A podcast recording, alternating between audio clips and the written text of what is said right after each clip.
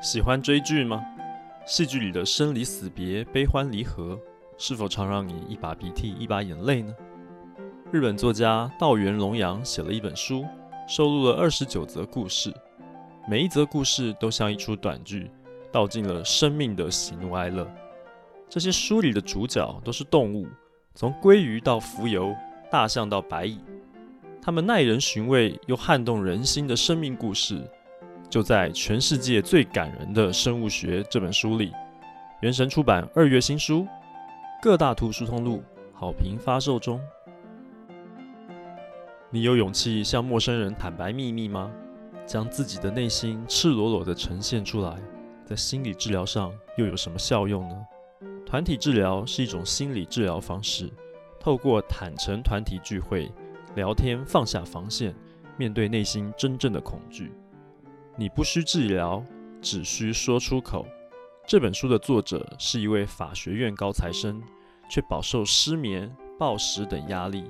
直到他接触团体治疗，才逐渐明白，原来想要摆脱各种心理障碍或改变恶习，不需药物，不需治疗，只需有人见证。他的疗愈过程都记录在就近的三月新书。你不需治疗，只需说出口。各大图书通路好评发售中。以上为受托宣传内容。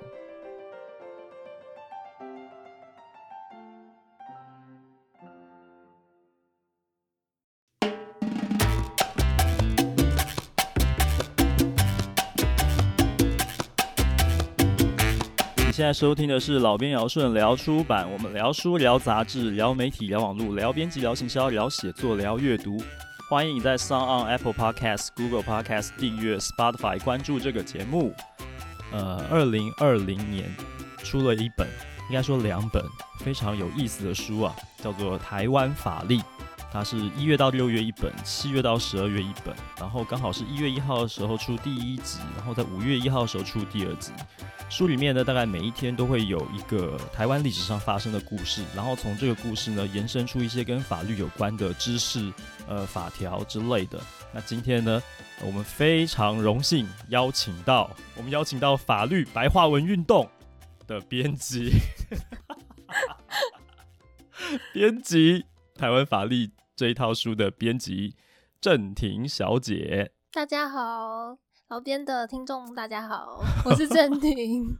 那今天呢，第一个呢是破冰的心理测验，呃，它是要来测这个内在的真实性格的，好可怕哦。对对对对，那它的题目是这样：如果呢，呃，今天有一套套餐，里面呢有四个食物啊，你第一口会先吃什么？第一个是汉堡，第二个是薯条，第三个是沙拉，第四个是饮料，你会先吃哪一个？薯条。薯条，嗯，好，薯条呢是怎么样呢？薯条是你是一个有一点强迫症的人，尤其是喜欢规律的生活，也非常在意东西一定要摆在正确的位置。生活中你也有一些离不开的习惯，像是牙膏，你一定会从尾巴开始挤，会先花比较旧的纸钞，然后呢，这个 你会去抠你伤口的结痂。爱剪指甲，然后呢，固有的生活模式会让你感到非常的安心，这个准吗？某部分是真的蛮准的。哪哪部分？就是固有的规律的生活。你会去抠伤口的我我是不会去抠结痂，好可怕。但但我小时候真的会抠结痂，哎，哦，对，而且。我会看到那个血流出来，会觉得有种满足感，不知道是怎样。小时候有什么创伤吗？欸、有点血腥。对，那你会先花那个比较旧的纸钞吗？我是呃，我是会看到新的纸钞，会把它抽起来，然后放到抽屉里面，欸、然后就不会去花它这样啊？对，不会去花它。嗯，就是可能就是会有这样子的一个奇怪的习惯。哦，所以你抽屉里面有很多新钞。对，新钞我会先把它抽起来。到现在都还没有花掉吗？对，所以你现在抽屉里面有很多钱。也没有啦？不然钱就要拿来花的啊。对啊，哦，所以这个你觉得有准吗？还蛮准的。那接下来就要进入第二阶段比较刺激一点的游戏了。嗯。这个破冰游戏叫做抽到什么打什么。好，就是幸运轮的这个这个 app，然后它可以来抽签。好，所以我们现在呢，二十题呢，好，我已经准备好在这边，就正题你来按一下。好，对，来看看抽到几号就要回答。好，好，现在按一下吧。九号，九号，耶，九号，好，九号这一题是搭捷运时，旁边的人正在看你喜欢的小说，你会怎么办？我会怎么办哦？嗯，你会怎么样？我我会用 IG 偷拍他，然后上发现动，发现动，对，就这样，你不会跟他说话，我不会跟他说话，不会跟他说话，会发现动，嗯。哦，对，好，再来一个。好，好像有点无聊，感觉这有点简单，对，这太简单了。再来一个，看是几号？十五号。十五号，哇，十五号是这样。如果你是编辑的话，你会找你自己喜欢的偶像艺人来出书吗？哎，这一题，你有没有偶像？有哎、欸，有，是谁？如果是台湾的话，我联络过几个艺人，哎、欸，真的联络过哦，嗯哼，但是是你自己喜欢的，对，是我自己喜欢的，哦、所以你真的会，我会，可是我没有要他出书啦，我是希望他可以帮我挂名推荐、哦，但是如果说出书的话，对啊，我是有这样，哦，应该是这样讲，如果有这个机会，我当然会想联络，可是我觉得这是一个遥不可及的梦想，所以我从来没有想过这题，我、哦、没想过这题、啊，对，可是如果有机会的话，我当然会想要他来帮我出书。哦、你联络过哪些人？我联络过阿妹。嗯，然后蔡依林，嗯，呃，谢盈萱，嗯，ella，嗯哼，我想想哦，大概都这样。这里面听起来，我觉得最有可能出书的，可能是谢盈萱吧。对，那个，对，这这几个都是我联络挂名推荐的艺人，然后给我最好的回复的也是就是谢盈萱。啊哈，嗯，就是、不过蔡依林已经出过书了。哦，对，对不对？对阿妹好像没，我有有没印象？对对对，蔡依林出的是英语学习的书嘛？这个跟我们等下的话题可能也会有关，就是，嗯，我们再来一题，好，再来一题。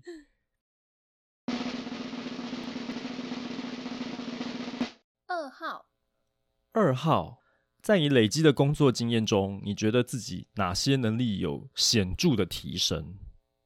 显著的提升，哦、对对对。嗯嗯，我觉得说话的能力，说话的能力，就是我觉得编辑这这个职业很重视沟通，uh. 然后就是你要在各个窗口之间，然后 让你的书有办法如期出版。Uh. 我觉得说话的能力是很重要的，uh -huh. 然后你要有办法让他们就是有点像是为你做事嘛。Uh. 对，我觉得这个是我进步最大的。嗯、uh. 嗯，然后呃，见人说人话，见鬼说鬼话的能力也。加倍的上增加这样子，对对，每次讲到这句话，我就觉得就是、嗯、我一直很想要知道，那见鬼说鬼话见到的鬼是 就是其实像是如果遇到一个很讨厌的人，可是你又不得不拜托他的时候，就是你还是要恭维他、啊，对，然后就要把他弄得就是他很开心啊。通常这个很讨厌的人呢，他是在哪一个领域里面？再继续讲下去，快得罪人，真的，快得罪人，先不要，打住，打住，打住，好好好，对。好，这样子哈，这个是我们的破冰游戏啦哈，让大家先认识一下我们的来宾郑婷。那哎、欸，你是什么时候开始 follow 我的粉专的？其实你一开始创粉专的时候我就看到了，欸、然后我就按赞了。这么早？对，就是你有一个看头，不是就是 building 的的那个广告的那个，啊那个、是当初什么？呃、欸。你丢一张图，他就会帮你生成，看起来好像要竞选。对对对对，那个时候我就有看到。那是很，呃，这是刚开始，非常早期。对，哦，我就按赞了。为什么一个毫无内容的 粉专，你也会按赞？竟然按赞？那个时候就是我追踪了很多，就是编辑小网红的那个专业、嗯嗯嗯，然后所以我只要有看到，我就一定会按赞、啊。然后就想说，老编姚顺。是谁啊？我也不知道，但看起来有趣，我就来按赞。OK，对对对，欸、对。但是我也因为要这个跟你在做这一集专访哦，所以也这个漏搜了一下你的 你的私账哦。对，不好意思冒昧了哈。不会。对，我会发现其实你也很有梗啊，你也自己会做一些梗图啊。嗯。那你有没有想过自己开一个粉专？有，可是其实我现在有一个公账。对哦，你有公账，我有公账，然后哎，所以我看到你那个是你的公账还是？哦，哦公账是在 IG，对啊对，OK，然后 Facebook 现在就是把我把那个追踪的钮打开了，所以如果大家想追踪的话也是可以，可是我蛮常在 Facebook 发一些废文的。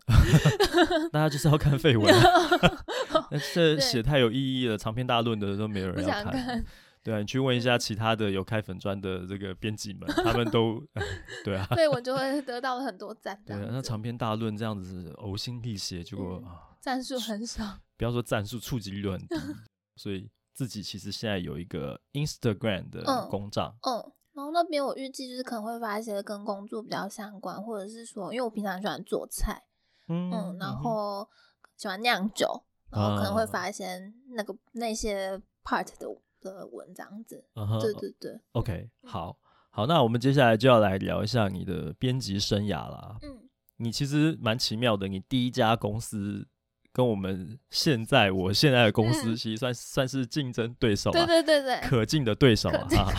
对，就是我是嘛，对不对？哈，对，我是。好，然后第二家是商务，嗯，然后到目前呢是到时报，对对。那其实这三家出版社，呃，当然可能商务跟时报，也许你现在在处理的这个系列可能还还蛮相近的，嗯、我我看感觉是这样。对。好，那但是我是跟这个后面这两家就很不一样了，很不一样，对。对嗯、所以想简单想请你简单聊一下，就是一开始你在我是的时候，大概是负责哪些部分的工作？嗯因为我是英语专场，对对，然后所以一开始进去的时候，就是都负责是英语系列的书，uh huh. 对，因为我是就是也是所有的语系都要出，嗯嗯，对，所以一开始还是先从英语系列开始，然后不管是多义考试，或者是说呃单字书啊、绘画书这些都要做，嗯嗯嗯，对，然后呃，因为我是的老板，他比较喜欢。做自制书，他他签的版权书的量比较少，所以我们都是从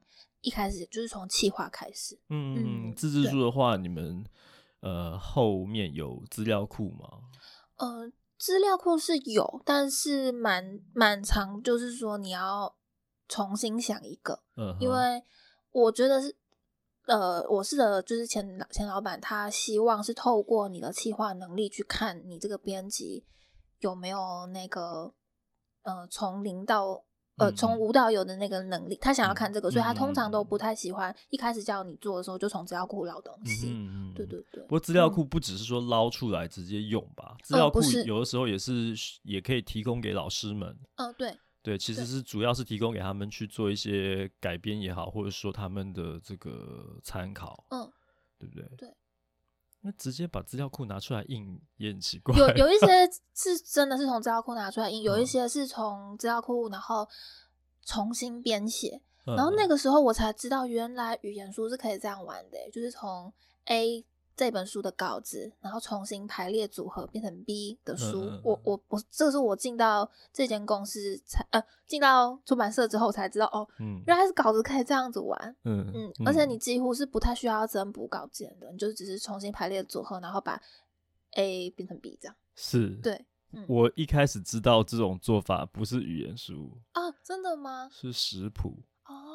但是可能不方便讲是 哪一家出版公司，对，有有是这样做的，嗯，那后来发现哦，对，通的语言学习书反而更适合，对，但我觉得语言学习书反而比较不会有争议，也是，我觉得食谱就可能就是稍微有一点争议，因为毕竟语言学习这件事情，呃，怎么讲，就是学生考用什么的，它有很多东西本来就是通的，比较不会有什么。创作啊，或发想啊，这样东西，它比较是知识传授，所以我觉得那样做还 OK。嗯嗯嗯对，但是食谱我就觉得 有有待商榷，有待商榷。对，好，好，后来你到商务，嗯，那在商务的话，你负责的大概是，呃，商务的话，呃，一开始也是因为英语能力被主管相中，嗯，对，所以他就是希望我多负责，就多可以多去挖一些呃外语英语。对欧美的书签进来这样子，uh uh uh. 然后类型的话，那那时候的主管是因为面临商务转型，嗯，所以他不希望有什么设限，嗯、所以他不管是非文学或文学类的书，他都希望我可以多方去挖掘这样子。Uh huh. 对对对。哦，所以他你那时候去商务的时候，嗯、他就是要你去攻外版书，对，去拿国外的版权，对，对对，但他没有给你任何类型上面的限制。没有，我做了很多，呃，我有做，我也有签食谱。就是国外的食谱，嗯嗯、然后也有签像那个英国那个伦敦塔，就是有那个渡鸦的小故事的那种书，嗯、或者是说运动的小说也有，嗯、然后历史书都有。哇，那你横跨所有的类型，几乎，嗯，这样这样子，商务为什么要做这件事情？他原本没有开出一些书系吗？他原本的主力出版品是，其实他转型一段时间，可是其实几乎没有什么能见度。嗯哼，嗯，就是其实像姐姐的守护者，很多人都不知道其实是商务的，其实对对，然后嗯。呃他的转型，我我自己觉得能见度不够高，也没有到很成功。嗯，对。然后也其实他们签了不少好书，可是我觉得能见度都不太够。嗯、然后那时候的主管是希望可以透过这些新，就是新加入的不同的种类的书籍，打开商务的能见度，这样子。嗯、对对。呃，不知道这样讲会不会又得罪人？但是我觉得啦，就是出了这些好书其实很不错，然后书本身其实并不会没有知名度。呃，这个就是我自己的感觉，就是说，可能一开始就要先设定好一个书系，嗯，专攻一个书系，嗯，然后要有耐心，花一段时间去把它经营起来，对对对，甚至是你可能不一定是要把商务的招牌，就是把它擦成那个样子，嗯嗯嗯，可能是商务你去开一个书系，然后那个书系的 mark 可以，嗯，可以变成是呃怎么说，呃。有有它的知名度的，对。但是其实我觉得一般读者是不是并不是很在乎书是哪一家出的？嗯，我一直都是觉得好像是对。所以那个出版社的品牌其实是，我觉得其实是给你要开发作者，嗯，或者说你要去买版权，嗯，对，就是就是。可能是比较 B to B 一点吧，这样讲好了。对对对，其实是说你要去签一个作者，然后这个作者他才会去选出版社嘛。对对对。对，可是读者一般来讲好像比较不会选出版社。对。对啊，嗯、这是在商务的时候的状况。对对对。那你觉得，呃，你在这边，所以你其实做了很多开创性的嗯工作嗯。嗯，算是。对，嗯，嗯，有没有什么你对这家公司就是它的职场文化？你有没有什么印象深刻的事情？嗯，我是觉得商务它还是有一点走不出去的感觉。嗯、我觉得他可能那个历史包袱太重了，嗯、对，所以他可能比较不敢去尝试或挑战一些。嗯、就是我觉得像做生意，你要先赔钱，你才有办法把钱赚回来嘛，应该是这样讲吗？嗯、我是对，就是你要先投钱出去，钱才有办法回来。可是。我觉得他历史包袱可能太重，然后，嗯、呃，大家都比较习惯走安全牌。可是我觉得这样子，嗯、呃，你就是还是在在你的圈圈里面。嗯，但你在商务的时候，你就算是在开创一些新的路线。嗯，因为那时候的主管是很支持我们底下的编辑去做一些开创的事情，但是就是变成说压力都在他身上，所以他可能就要常常跟老板吵架。吵架？对啊，就像印量，就老板希望就是。不要不要一次印太多，可是这个会有铺路的铺通路的问题嘛？你印太少，通路就铺不出去啊，是，那能见度就会低。可是就是这个这个观念，就是当时的老板就真的没有办法接受。关于印量这件事情，商务这边不是伪发行去询完量之后确认一个数字才才去印的吗？呃，是是，对，可是为什么还印那么保守？我觉得是恶性循环，长久下来的恶性循环，嗯、就是它通路对于商务的形象已经无法那么在那么短时间内改变，嗯、所以他就会觉得，他就他们自己也会下得保守。可是我们因为这样子，所以就又印的很低，嗯、就是一直不断的重复了恶性循环。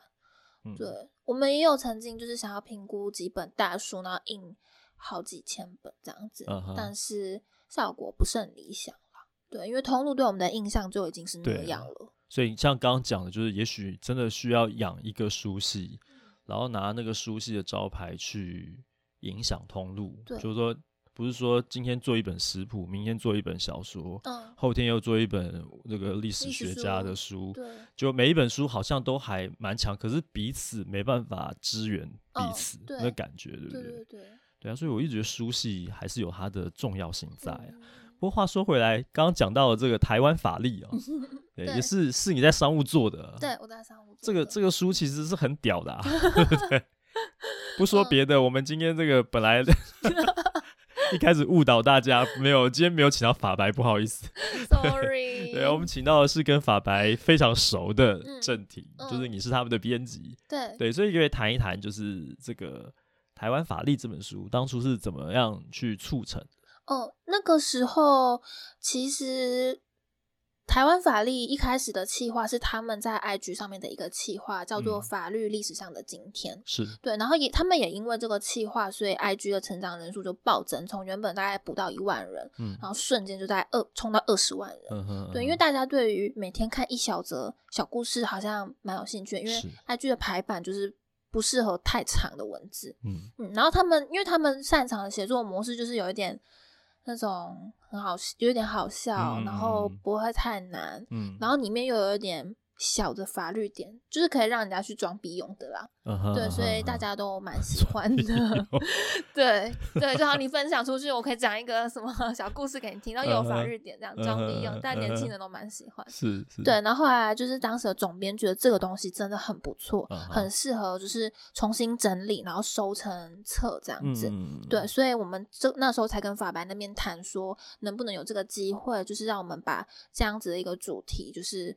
呃，做成实体书这样子，是你主动去敲他们，留言给他们？哦，他们其实，在商务呃，二零一九年已经出版过一本书，哦，已经出过书了。对对，是那本书叫《召唤法历》，嗯、哼然后里面是讲六大议题，像什么婚姻平权啊、人权或者是性议题，嗯这些都是跟有法律有关的。嗯，然后所以那时候总编是希望法白那边就是可以稳定的产出，那毕竟对他们也是作品集嘛，是对，所以呃，二零一九年。召唤法力出版，然后那个时候接近年底，所以是希望二零二零也可以再有一本，所以才想说，那还是要有稳定的产出，所以才跟他们谈台湾法力这个这个出版品这样子。嗯、对对对，哇，他一年就贡献了两本给你，嗯，对，也算是 以以这样子的写作规格来看，我觉得是多产的。嗯，是多产。你在跟他们沟通的过程当中，有没有发生什么？就是作者跟编辑之间。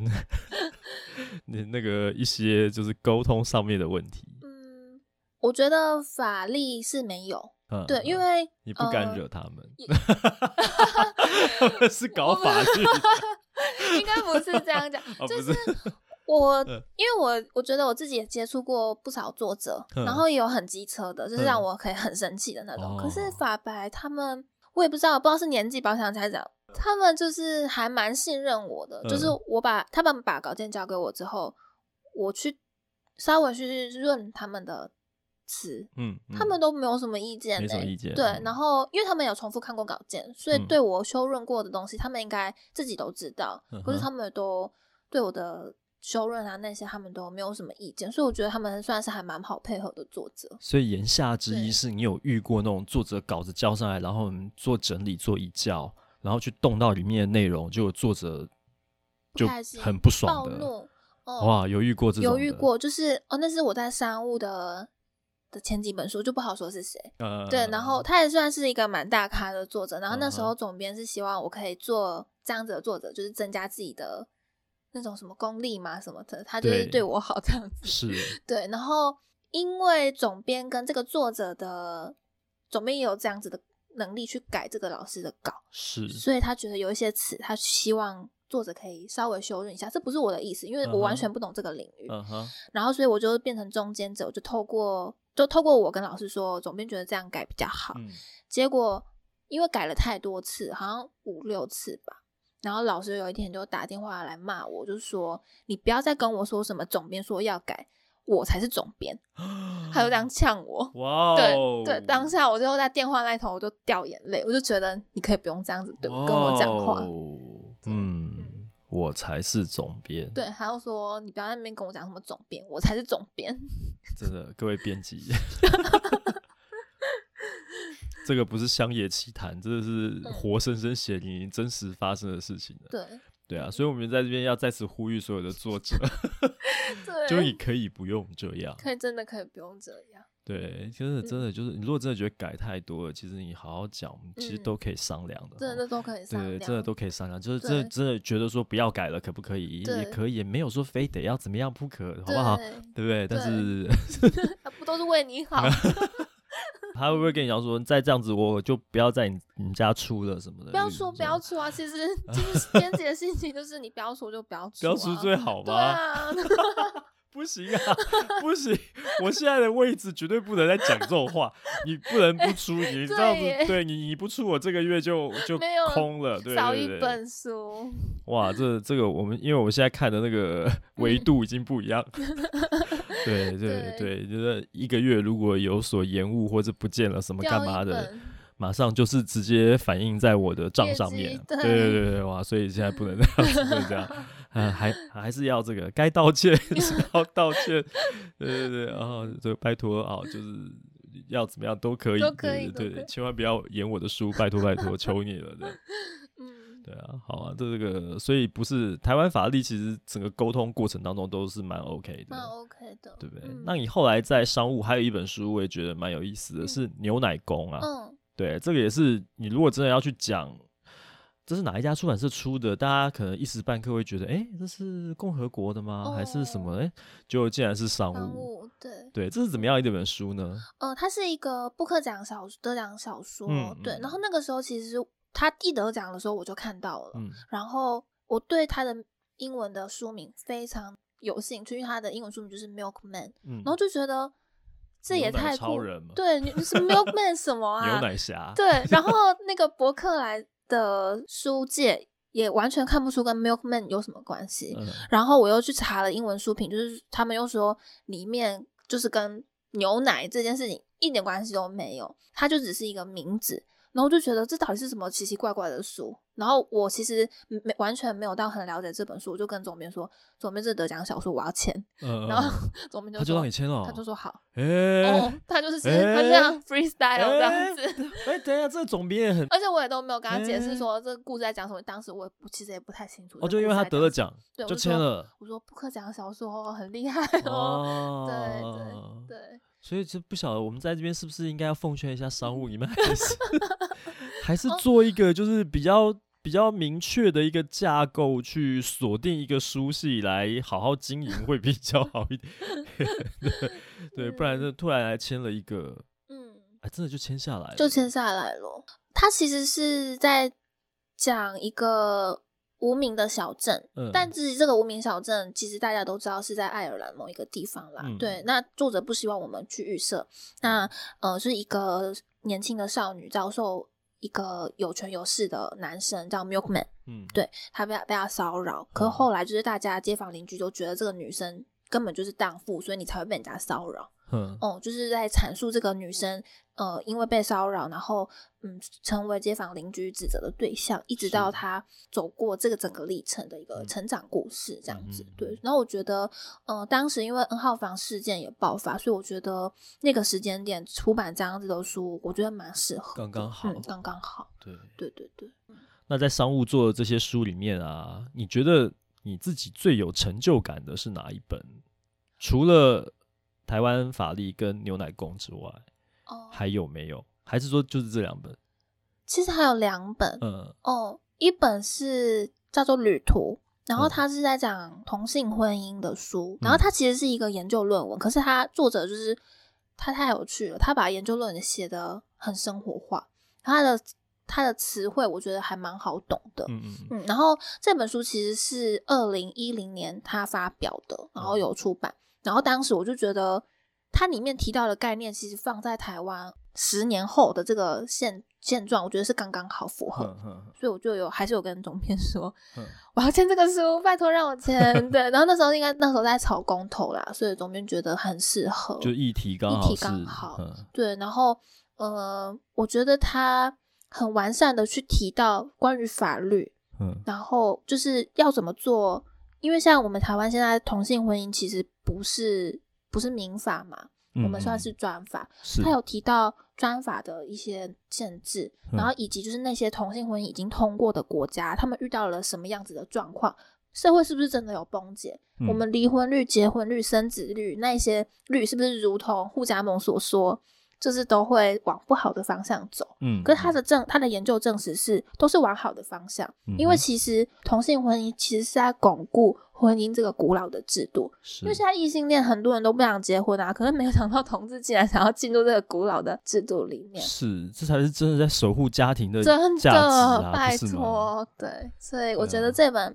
虽然它不是一个很轻松的书，我真的承认，嗯，嗯，但是我觉得如果有人想要了解关于同性婚姻就是入法这件事情，我觉得真的可以去看这本书。所以你说它原本是论文，嗯，所以它是有重新改写的，嗯，对对对，因为他做了很多实地的。人物访查，嗯，他去去访问那些真的有进入，呃，像伴侣制的同志，嗯嗯，以及进入真的婚姻制的同志，他们想要去问一下他们的生活有什么改变，进入婚姻前跟进入婚姻后，他们实际生活有什么改变？嗯嗯，所以我觉得虽然它是论文，但是因为这些生活的例子，所以你不会觉得好像离你很远这样子。嗯、对，现在来到了时报了，嗯，那时报跟商务比起来，你自己的感觉啊，就是目前你看到的。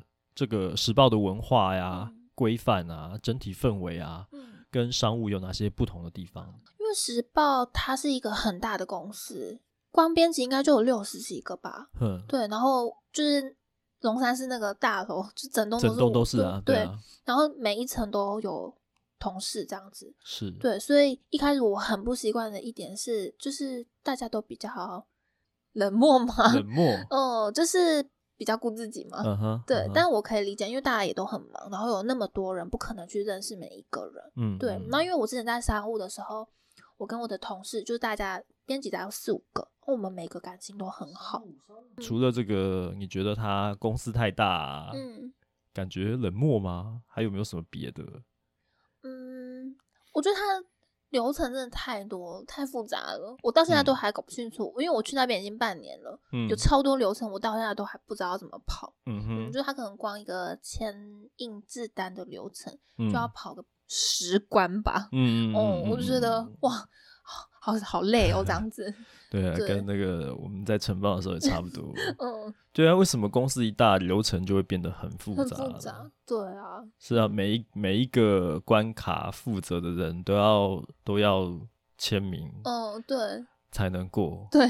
十要过十关，对，差不多啊。对对对，嗯、这有类似体验这样子。对。对啊，那呃，所以你现在在时报，嗯，你负责的。类型有没有固定下来了？不像之前在商务，哦，什么类型都有。你现在在负责的是什么类型？哦，我是人文科学线的编辑。人文科学，对，所以就是做社科、历史，或者是有一些比较少数的科普，嗯哼，然后人文类的书，这样大概是这这几种。嗯，所以一样就是你也得自己去开发作者，嗯，开发作者，然后去买外版书，嗯，对，什么发封面设计这些，通通都是就是自己来嘛，一样就是一条龙。作业这样子，嗯哼，嗯，那到目前为止已经半年了，对，已经有做出已经出版的书了吗？有有有有有，有对不对？哦、是不是又是同样的作者？对，又是法律白，又是法白，耶，yeah, 对，法白又来了所以他跟着你，嗯，从商务过来时报了，对，耶，耶，哎，可是法白一开始在商务出书的时候，他们的原始的那个。第一号编辑不是你吗？不是，是我的主编。你等于是接手，对，你接手之后，对，然后就把他们带过来了。啊、因为我爱我太爱他们，他们太爱我了。对他们哦，真的哦，嗯，他们也很爱你，是不是？嗯、对，所以来谈一谈这本书，好，这是什么时候出的书呢？呃，上市日期是在一月二十六，嗯哼，对，然后它其实是一开始是法白跟公视的青春发言人一起合作的一个企划，嗯，对，然后我们就是有跟公视还有法白他们讨论说要不要把它做成实体书，嗯哼嗯，然后他们这个企划是原本是有八个呃动画影片，然后每一每一个影片的一的主题都是一个争议的案件，嗯嗯，然后呃就是他会在里面讨论说这个案件的故事内容是什么。然后法官后来怎么判？嗯、那你怎么想？嗯，嗯，就是希望透过这种，因为我们常常会有什么恐龙判决，嗯，然后恐龙法官，对恐龙法官，嗯、然后觉得好像每次法官判的东判的结果跟我们想的好像都不太一样，嗯、对。可是就是它里面是会有解释，为什么法官要这样判？是，对。那如果你你今天你是法官，你你怎么想？所以这本书其实要扭转，是不是法律白话文运动？是不是一直试图想要扭转这样子的？怎么样让法法律更普及？对，因为其实法条对我们来讲都很很艰涩。嗯，我们就是可能你看一个法条，你可能都看不懂。那他们就是试图用日常生活的例子，哦，或者是新闻事件、故事，然后让我们更了解法律。这样子，嗯，这是他们的初衷。嗯哼，对。但是我们的法条还是写成那个样子。对，其实我有我有问过他们说，为什么法条要写成这样？那他们说，法律不能写的太清楚，法条不能写的太清楚。嗯，因为说你一旦写的太清楚，它就会有局限性。那法官需要用这样子的方式，就是有一点介在中间的感觉，嗯，然后让每一个案件都能适用。这一点，这个法条，嗯，是，所以是法律法条写成这样是是有它的原因。法律本来就是要有空间的，对对对对，所以你不能写说哦，因为你因为你怎样怎样怎样怎样怎样，嗯，所以你会犯罪，嗯，他不能写的太清楚。是法律的话，就我自己的认知，它其实讲求的并不是。呃，什么正义，或者说保护好人，其实不是、法律，其实讲求的就是公平。公平，对。所以那个女神的眼睛才会用布绑起来嘛，嗯、然后举着一个那个天平嘛，天平，因为她不能看到对你，对，她一看到你，他对你有了情感之后。他的判断就会就会出出问题了，嗯、就就变得不够客观了，嗯、他可能就没办法公平了。对，光是这个一个基本概念，其实我发现社会大众就不能接受，很多人都不能。到现在还有很多人觉得法律就是要保护好人。嗯，对，这点其实要怎么去到什么时候才能解释清楚？而且什么是好人也会打一个问号。对啊，嗯、因为对，其实我不觉得有绝对的好人。嗯，因为这个。灰色地带是怎么讲？就是应该是一个常规啊，嗯、没有人是绝对的善或绝对的恶的，所以其实法律本来就应该是要长成那个样子吧？我觉得是这样。嗯、好，那你跟他们，他们也很爱你，你有没有证据？哎、欸、，IG 的对话讯息算吗？从这个我是一路做到现在。在你的编辑生涯当中，不管是在哪一家公司，嗯、你有没有遇过一个就是让你印象最最最最深刻的就是很难解决的困境？有没有这样子的一个具体的故事？比方说哪一本书或者哪一位作者？那后来这个问题是怎么解决的呢？嗯，我觉得关于编辑的事情，我觉得都可以解决。Uh huh、可是有一件事情是让我。我觉得不只是我，可能也有很多人遇过。嗯嗯，这这个问题我到现在都不知道该怎么解决。就是我在呃这样，我因为我我大学毕业我就进到出版业了，嗯嗯，然后一直到现在嘛，大概五六年了。嗯嗯，对，然后有遇过性骚扰的，是我觉得最难解决的。嗯嗯嗯，然后这种性骚扰是它是一个长期且不固定的形式，所以我觉得。其实我到现在我也都不知道说该怎么去解决这件事情，因为我觉得这个跟比起作者很叽歪啊、被骂什么的，嗯、我觉得作者那些可能都比较好解决。嗯哼，嗯性骚扰，嗯、所以这方便讲是什么？呃，故事的内容大概是就是有一个主管他，他他会他会时常用言语就是调侃我。就类似说，他说他会说他喜欢，他喜欢我站在影印机前面，因为他觉得他可以从那个位置就是看到我的腿。哦，他会说出这样子的话。有 对，所以我他因为他又是我的主管，所以我就会觉得，那我是要离职吗？还是我要怎么办？嗯，那我离职，那我工作要怎么办？嗯，所以我觉得，我觉得不应该是，我觉得现在有很多人应该有跟我。类似一样的问题，可是我到现在其实都不晓得我该去怎么处理像这样这样子的事情。嗯哼，对，其实我们之前节目也有遇过，就是我们的这个不是不是我们节目有遇过啊，是我们的来宾有在节目上面分享过，嗯、就是类似这样的事情，像那个讲到这种事情，截稿妈妈就义愤填膺。哦，对对，就是关于性别跟这些，他其实也不是什么肢体上或者说真的怎样，他就是言语上的那种。对，喜欢调侃。我觉得言语上面这种其实是最恶劣、最可恶的，嗯、就是它是一种讲难听讲进可攻退可守嘛。对。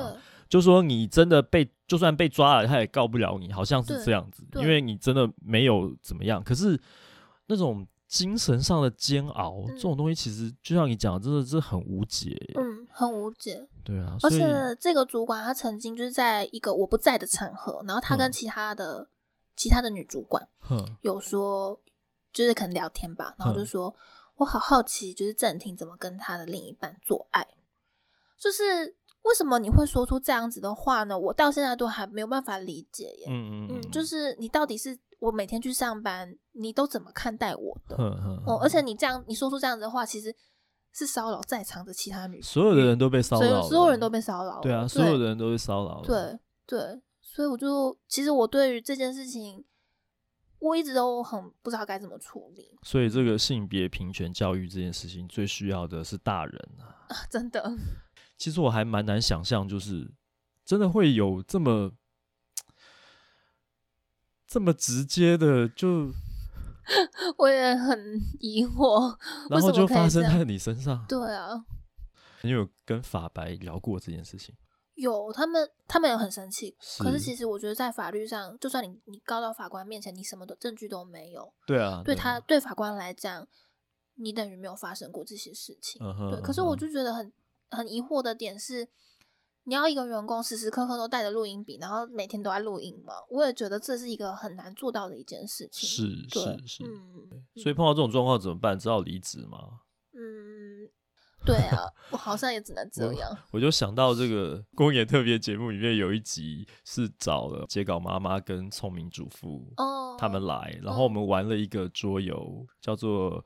救救李智慧，嗯、哦，我不晓得你有没有听过这款桌游？我有听过 这款桌游的里面就有类似的这种情境题，嗯，对，然后呃，就是玩家要彼此讨论出一个答案解，解决方法，然后对，然后、哦、但是它不是解决什么，而是说依照你选择的答案去呃，针对你的各个属性去做加分或减分。嗯哦，那如果说理智会的某一项的成绩，就是它，比方说适应性、社会性、呃感受力这些东西，如果有任何一项在游戏过程当中因为选了答案而归零，对，它就死掉了。哦，对，所以那个游戏会变成说，你最后可能会被迫，因为大家是共同合作，要让理智会活到最后。嗯，所以为了要活下来，他可能被迫要去选一些就是。不舒服的答案，对，但是他那个游戏的过程其实就是在让你让大家感受，就那个体验那个感觉，对，你就知道一个韩国女人，嗯、她要从小到大活到七老八十，嗯、然后善终是多么不容易的一件事情，嗯、因为她很有可能在过程当中，因为她自己的自尊或者说她自己的感感受，嗯、呃，各方面受了伤，然后她的压力太大，什么什么，可能她就她就拜拜了，哦，对，所以其实。我觉得其实应该找你来玩那个游戏才对。好，好想玩哦！听完了，好想玩。好，那接下来邀请你来推荐一下你最近正在读的书，或者是最喜欢的书，有没有？哦，我最近刚读完那个《以你的名字呼唤我》的小说版，嗯、我是拖了好久才把小说看完。嗯，对，因为太喜欢电影了，然后很多人就有说一定要再去读小说这样子。对，然后因为其实我。蛮怕，就是呃，翻译小说所翻译的不好的话，我会怕我破坏那个美美妙的 那个画面。对对对，对。后来，但我后来把小说读完，然后我觉得真的要读小说，小说补了很多电影没有办法补的画面，因为小电影的篇幅有限嘛。嗯嗯，所以呃，他没有办法多阐述一些。可是我觉得小说补了那些让我觉得很多可以想象的地方的的。那些画面这样子，再来就是因为它是一个算是 bad ending，就是因为他们两个后来没有在一起。嗯、小说到最后，你会感受到那个心痛感是比电影还要痛十倍的。嗯。嗯，所以我觉得呃很适合就是在看完电影的时候再回去看这本小说。然后我觉得这个作者真的是写把这两个男生的爱情就是写的很美，嗯，对，所以我。觉得很大很推荐大家去念这一本，虽然它不是新书，是，是。对，孩子们 不要看耽美，看这个。哎、欸，可是我最近在迷那个樱桃魔法、欸，哎，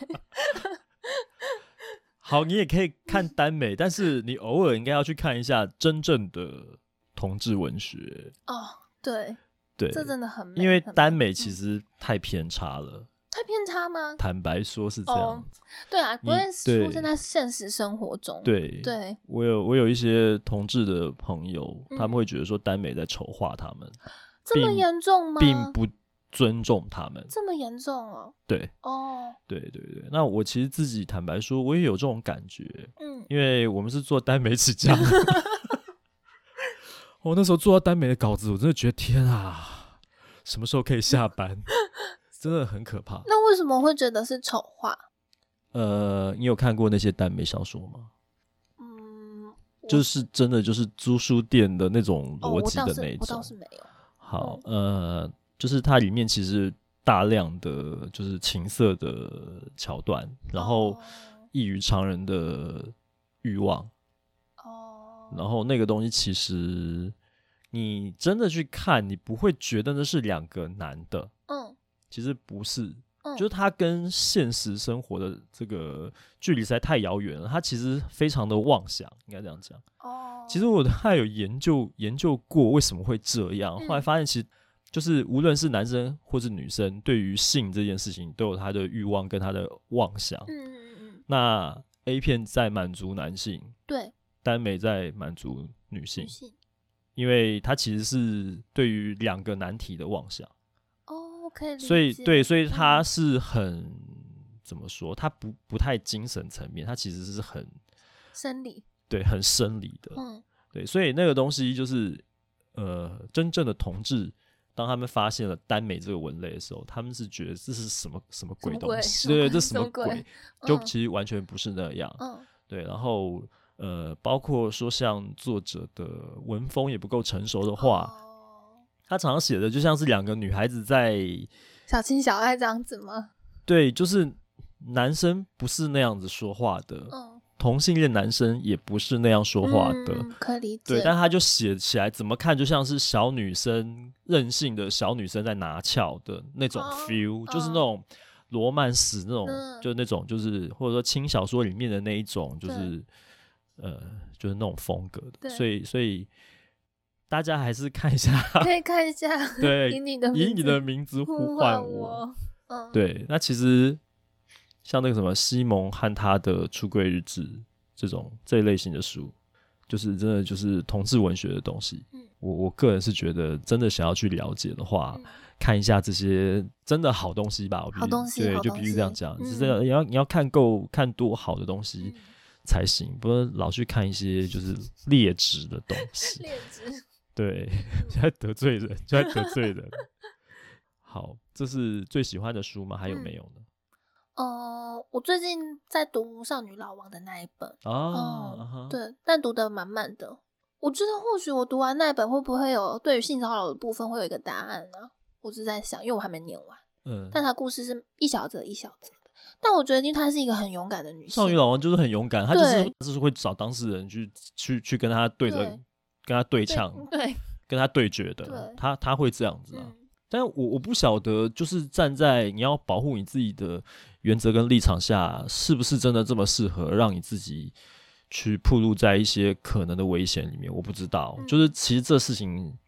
呃，没有没有一个标准答案。我也觉得没有标准答案。对，所以尤其是我知道，其实很多女生在碰到这种情况的时候，其实是会恐惧、会害怕、对，会无助。所以你你真的不会没有那么容易，就是说你遇到这种这种事情，你你为什么不反抗啊？你为什么不推开他？为什么没有那么容易？这其实真的没那么，就是碰到这种事情，有时候会会傻掉的，会傻掉。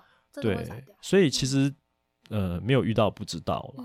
对啊，但但也有像少女老王这样的勇者，真的很佩服他。他，我觉得他真的很勇。对，好，那我们也聊得差不多了。那最后最后呢，还有一个问题，就是跟你的职业生涯有关的啊。做编辑做了这么多年了，你现在觉得编辑到底是什么呢？我刚刚在节目上一直在思考这件事情，嗯、然后我觉得我想到了一个我还蛮满意的答案哦，就是我觉得编辑是读者跟作者之间的一个处理器。呵嗯，就是读者拿到那本书的时候，其实跟作者一开始教给我们的东西已经是非常非常长、非常非常不一样。嗯、那为什么会变不一样？是透过编辑这个角色把它处理好。那不管是稿子，或者是说它的整个版面设计，或者是说它的行销方式、它的调性、它的风格，嗯、都是透过编辑的手。去处理的，嗯嗯，所以我觉得处理器，所以这个就是你认为的编辑，就是作者跟读者之间的处理器。对，好，嗯、那今天非常感谢郑婷来跟我们分享你的编辑生涯，感谢你。那那我们就有缘再相见，下次见喽，拜拜，拜拜。